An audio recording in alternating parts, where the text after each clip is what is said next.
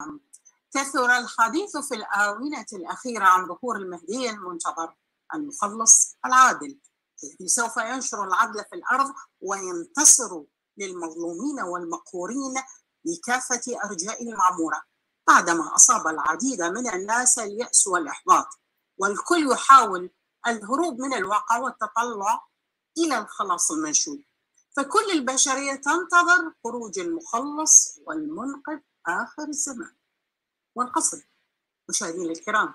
من التطرق لهذه المواضيع هو تأصيلها وإلقاء الضوء على أسباب نشوئها والهدف من وراءه لأن البسطاء من الشيعة عندما يؤمنون بهذه العقائد فإنهم يؤمنون بحسن نية وقصد نبيل من أجل التقرب إلى الله تعالى ولهذا يجب الانتباه إلى عدم الوقوع في فخ التهجم العدواني الطائفي عليهم من قبل الآخرين فكافة الديانات والمذاهب فيها البدع والأساطير والخرافات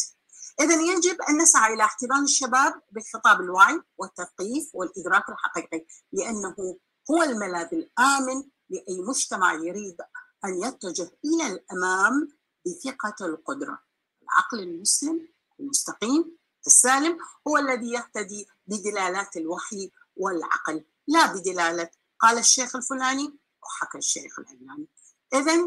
من هو المهدي المنتظر بالفعل أين يظهر ومتى يكون زمن ظهوره حول هذا الموضوع يسرنا في برنامج ثورة فكر مشاهدينا الكرام أن نستضيف الكاتب والباحث والناقد في الفكر السياسي الإسلامي الأستاذ أحمد الكاتب أهلا ومرحبا بك أستاذ أحمد في برنامج ثورة فكر أهلا ومرحبا بكم أهلا وسهلا بك وبالمستمعين الكرام حياك الله أستاذنا العزيز بداية كيف تأسست هذه الفكرة بوجود المهدي المنتظر من أين جاءت؟ آه، فكرة الإمام المهدي آه، كانت تعني الإمام العادل يعني الرئيس العادل أو الحاكم العادل بصورة عامة آه، هي ظهرت في القرن الأول الهجري حول الإمام علي عليه السلام أنه هو الإمام العادل وأيضا الفكرة استمرت بعد ذلك آه، بالإمام الحسين امل الناس ان يكون هو الامام العادل في مقابل الامام الظالم او الفاسد او اللا شرعي وايضا انتقلت الى محمد ابن الحنفيه ابن الامام علي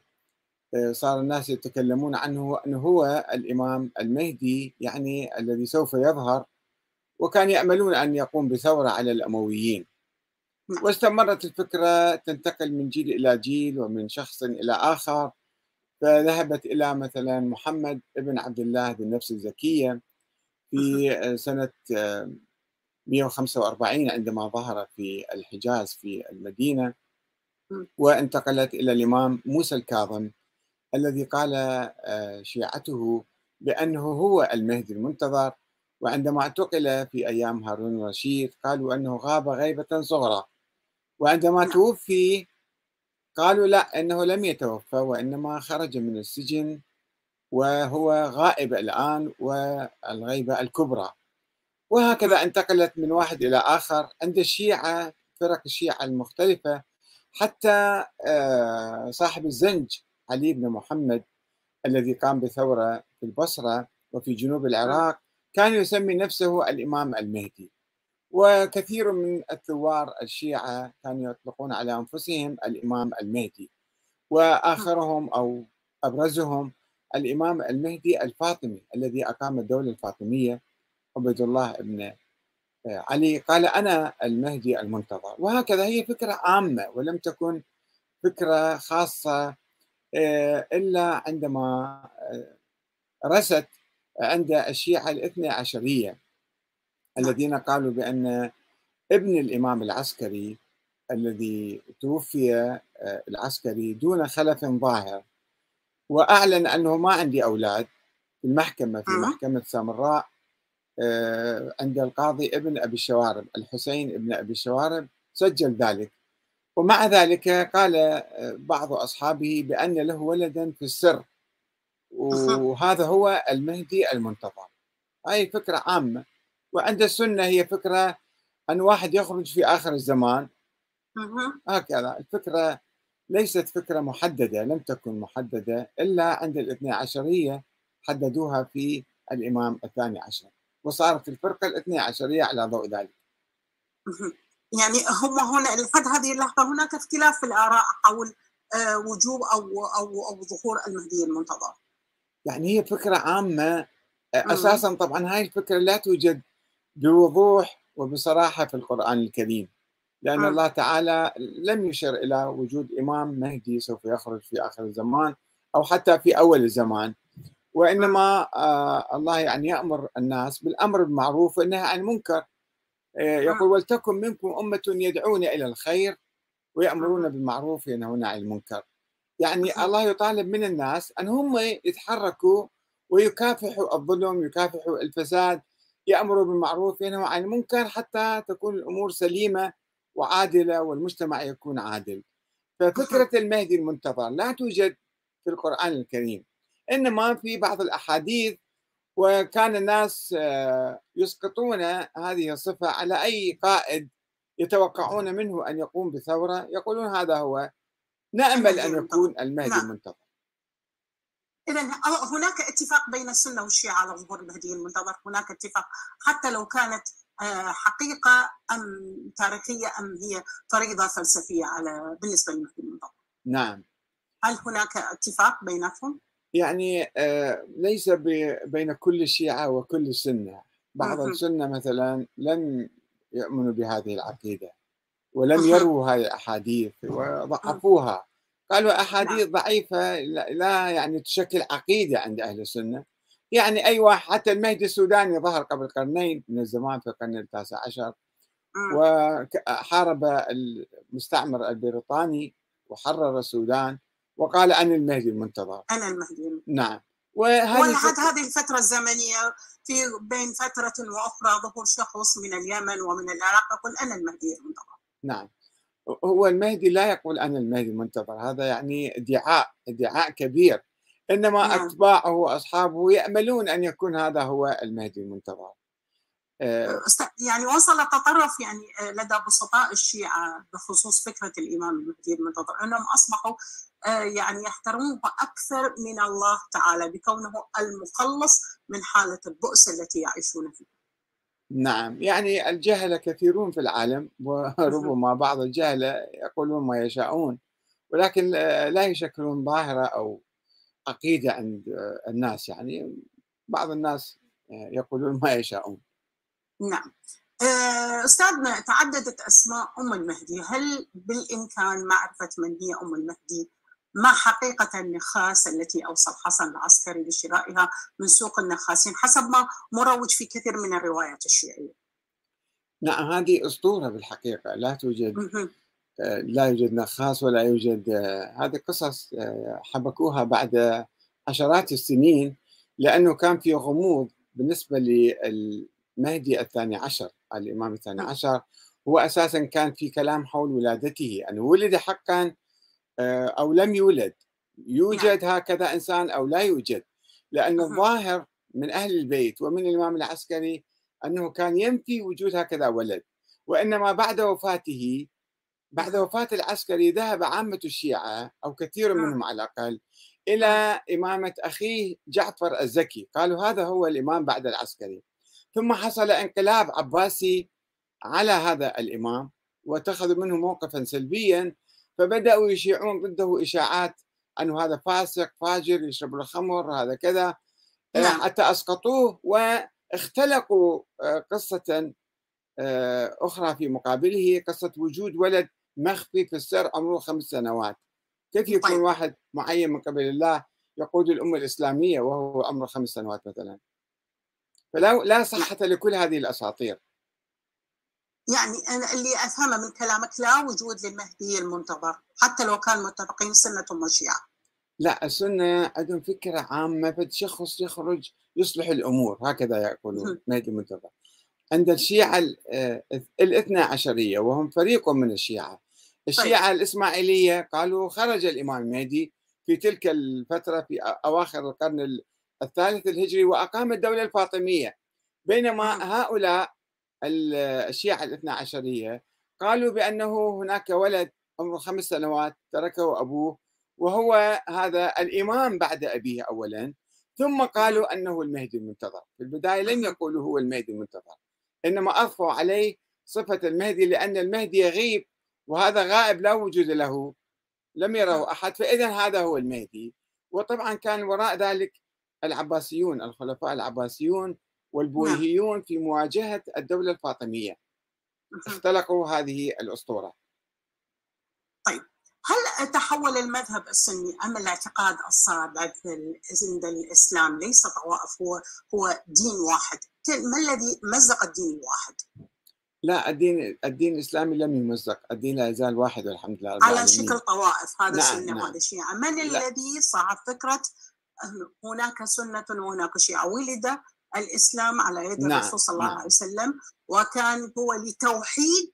الفرقاء وتوحيد نعم. كلمة الله تعالى وأنه لا وجود لأي شيء يشترك بالله تعالى نعم هو لا يزال الإسلام دين واحد لجميع المسلمين لا يوجد خلاف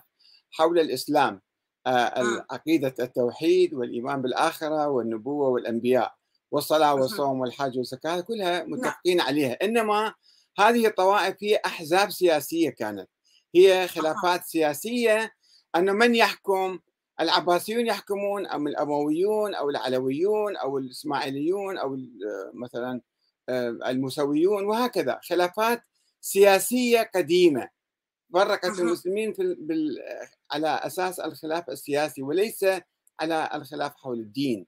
الدين لا يزال الحمد لله رب العالمين الدين الاسلامي واحد لدى جميع المسلمين خلافات سياسيه قديمه لكن اثرت الى زمننا هذا نعم طبعا طبعا لا تزال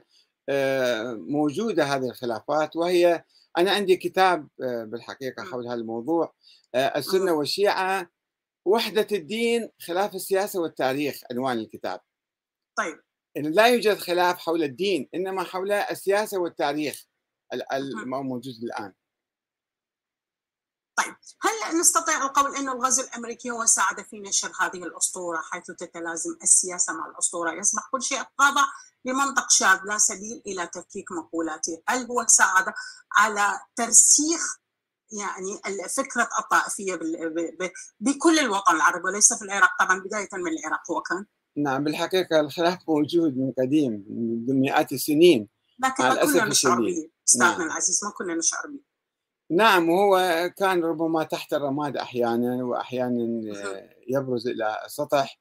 ولكن الخلاف موجود آه، يجي واحد ينفخ فيه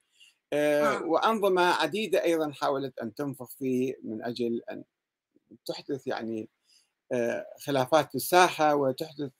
يعني معارك وتستفيد منها. يعني هذا يؤكد الى تاكيد الى كلامك اللي اشرت لي قبل قليل انه الخلافات السياسيه القديمه هي اللي رسخت فكره السنه والشيعه. نعم نعم بالتاكيد. والغزو الامريكي يعني حسب اعتقاد الكل انه هو ايضا قام بترسيخ هذه الفكره لدى الشعوب العربيه. هو استفاد من الخلافات هذه واكيد هناك اصابع يعني احنا نشوف قنوات فضائيه مثلا في لندن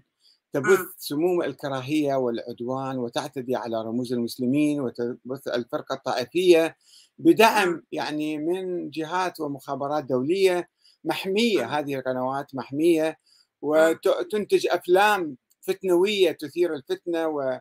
وتسيء الى الصحابه مثلا والى تروي نعم. القصص بصوره مزيفه حتى نعم. تعمق الخلاف الطائفي بين المسلمين.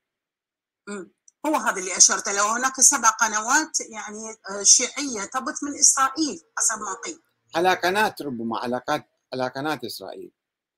على لا, لا سبع قنوات شيعيه تبث من اسرائيل وليس على قناه اسرائيل في قنوات من لندن نعرف سبع قنوات شيعيه تبث من اسرائيل لكن ما تحضرني اسمها انا لا اعرف هاي القنوات يعني هدفها هدفها وتمزيق وحده الاسلام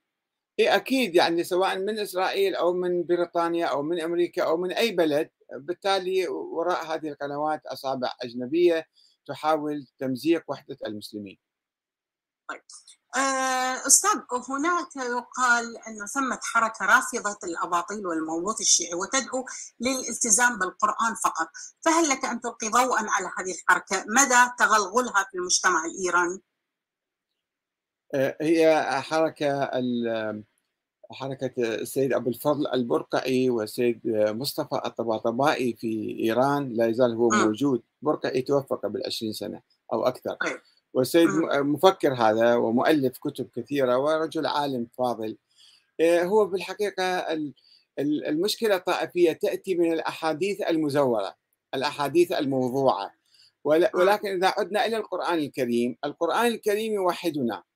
القرآن الكريم ما فيه الخرافات والأساطير وهو يدعو إلى العدل يدعو إلى المساواة إلى الحرية إلى احترام حقوق الآخرين بينما الأحاديث تكفر وتفسق وتضلل وتزرع الكراهية والعداوة والبغضاء بين المسلمين فهي آه، حركة قد تكون لا أعرف حجمها بالضبط في إيران ولكنها موجودة نعم. سواء بإيران أو بالعراق هناك دعوة وفي مصر وفي السعودية وفي أماكن كثيرة آه، نعم هناك دعوة إلى العودة إلى القرآن الكريم ونبذ الأحاديث نعم. الموضوعة عبر مئات السنين بالفعل يعني هي حتى الاحاديث اللي سندوه للرسول صلى الله عليه وسلم اكثريه هذه الاحاديث يقولون هي اسرائيليات تدخيليه ولا وانما الرسول صلى الله عليه وسلم كانت عنده احاديث قليله جدا. نعم نعم. طيب دكتور اعود الى موضوع يعني قبل الحلقه بصراحه يعني جذبني اسمك الحقيقي اللي هو عبد الرسول عبد الزهرة عبد الأمير بن الحاج حبيب الأسدي نعم. هل يعني غيرت آه، اسمك إلى أحمد الكاتب من باب حرام تعبيد الأسماء لغير الله لأن أسماء عبد الزهرة عبد الحسين أو عبد الحسن هي فقط عند الشيعة عند السنة ما موجود أو لدواعي وأغراض سياسية إيه، عند السنة هم موجود آه، هالأسماء بالحقيقة عند ال... هي ليست من من باب العباده انما هي من باب يعني مثل عبد يعني من باب الاحترام ليس من باب العبوديه ولم اغيرها من اجل هذا الهدف وانما انا كان اسمي الحركي احمد الكاتب وكنت كما تعرفين معارض لنظام صدام حسين وكنت اتكلم بالاعلام فاستخدمت هذا الاسم حتى لا آه، تتضرر عائلتي في العراق من هالباب ولا ليس من هال... ذلك الباب الآخر وليس لي يعني آه نعم. تغيير العبد الزهراء لا عادي مسألة بصراحة يعني هذه الأسماء يعني إذا أردنا نسافر لأي دولة خليجية ماما يعني من تقول له عبد الحسين يقول لك لا حسين يشيل العبد لأن من باب الحرام لا يعني هي في السعودية شوية يستشكلون الوهابية بالفعل. سابقا ولكن الآن ربما حتى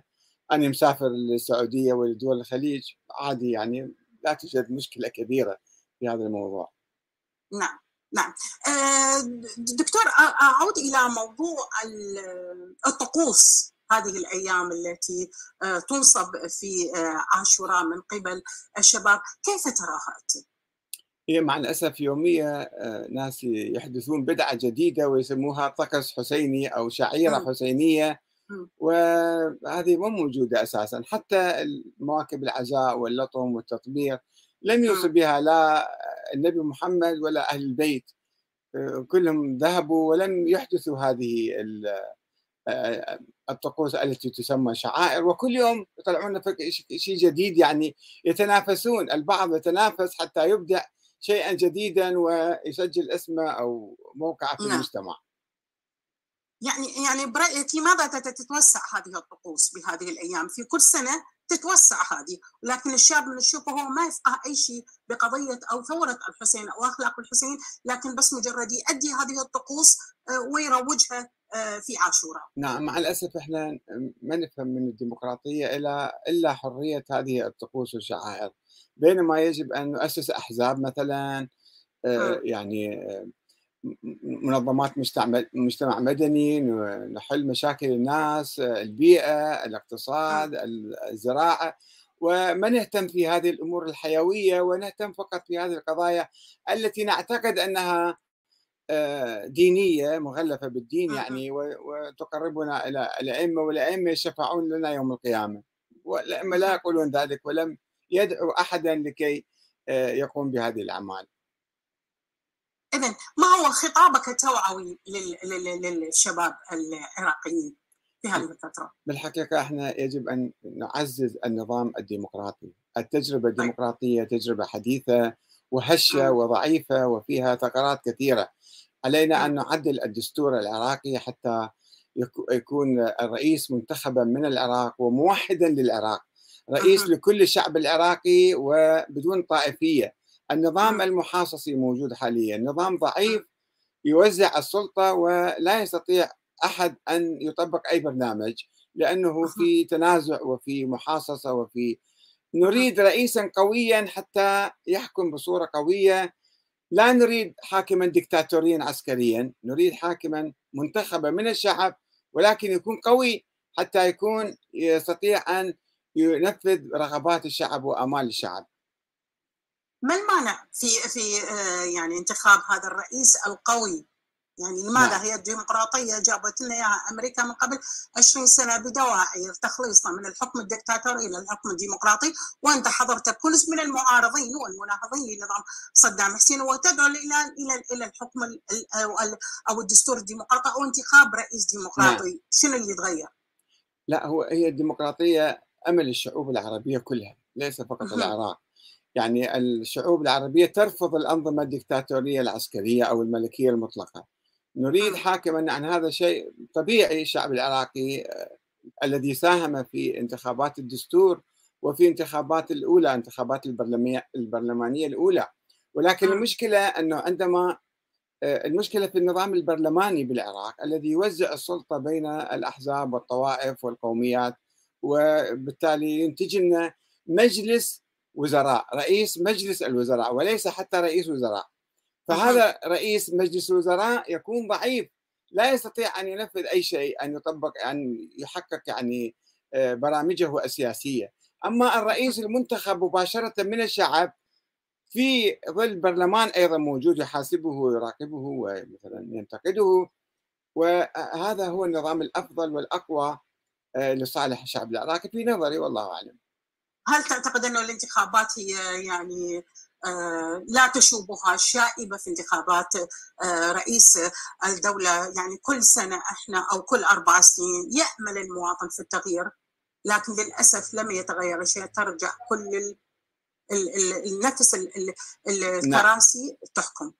نعم هي شنو هي من يتدخل في الشؤون الداخليه العراقيه إيه.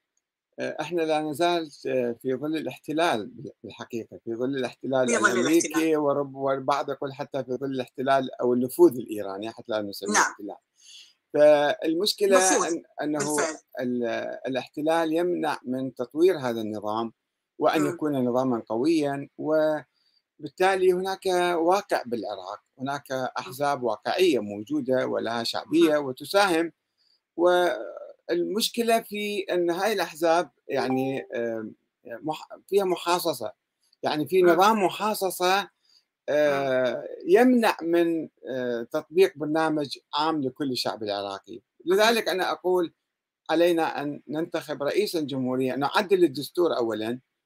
والاحتلال يرفض تعديل الدستور وهناك قوى داخليه ايضا ترفض تعديل الدستور لانه مو في صالحها تحاول ان تبقي على ترفضها؟ تبقي على حصتها تبقي على الوضع مستفيده من هذا الوضع الضعيف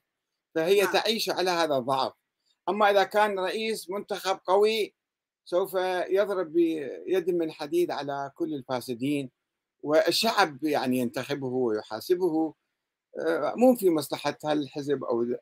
هالقوميه او هالجماعه او هالطائفه يعني الكل يعني جمع برأي واحد أن الحكم الشيعي في العراق فشل بينما السنة حكموا على مئات السنين في العراق ونجحوا في لا قيادة العراق لا أولا هذا كلام مو صحيح لم يكن الحكم السابق سنيا ولا هذا الحكم شيعيا يعني حكم نظام صدام لا ما نقدر نقول هذا سني نظام عسكري حزبي شخص فردي عائلي وهو دمر العراق و... يعني من من خرج من الواقع اعتبر على السنه لا ما ما يمكن حتى الان النظام الحالي هو مشاركه بين كل الاحزاب والقوميات لا نستطيع ان نقول هذا نظام شيعي آه، الفساد والفشل آه، في الحروب العبثيه التي حدثت في العراق ودمرت العراق وحتى الان نعاني من آه، تبعات تلك الحروب المهلكه التي قام بها صدام طيب إذا عندك آه، أي رأي آخر آه، دكتور قبل ما أنهي البرنامج مثل ما تحبين إذا عندك أنت سؤال أو شيء يعني أنا لا يوجد عندي آه يعني هذا اللي اللي اللي جهزته هذا اليوم أتمنى أن ألتقي معك في حلقات مقبلة ان شاء الله اهلا وسهلا شكرا بك يا جزيلا مرحبا. يا هلا شكر جزيل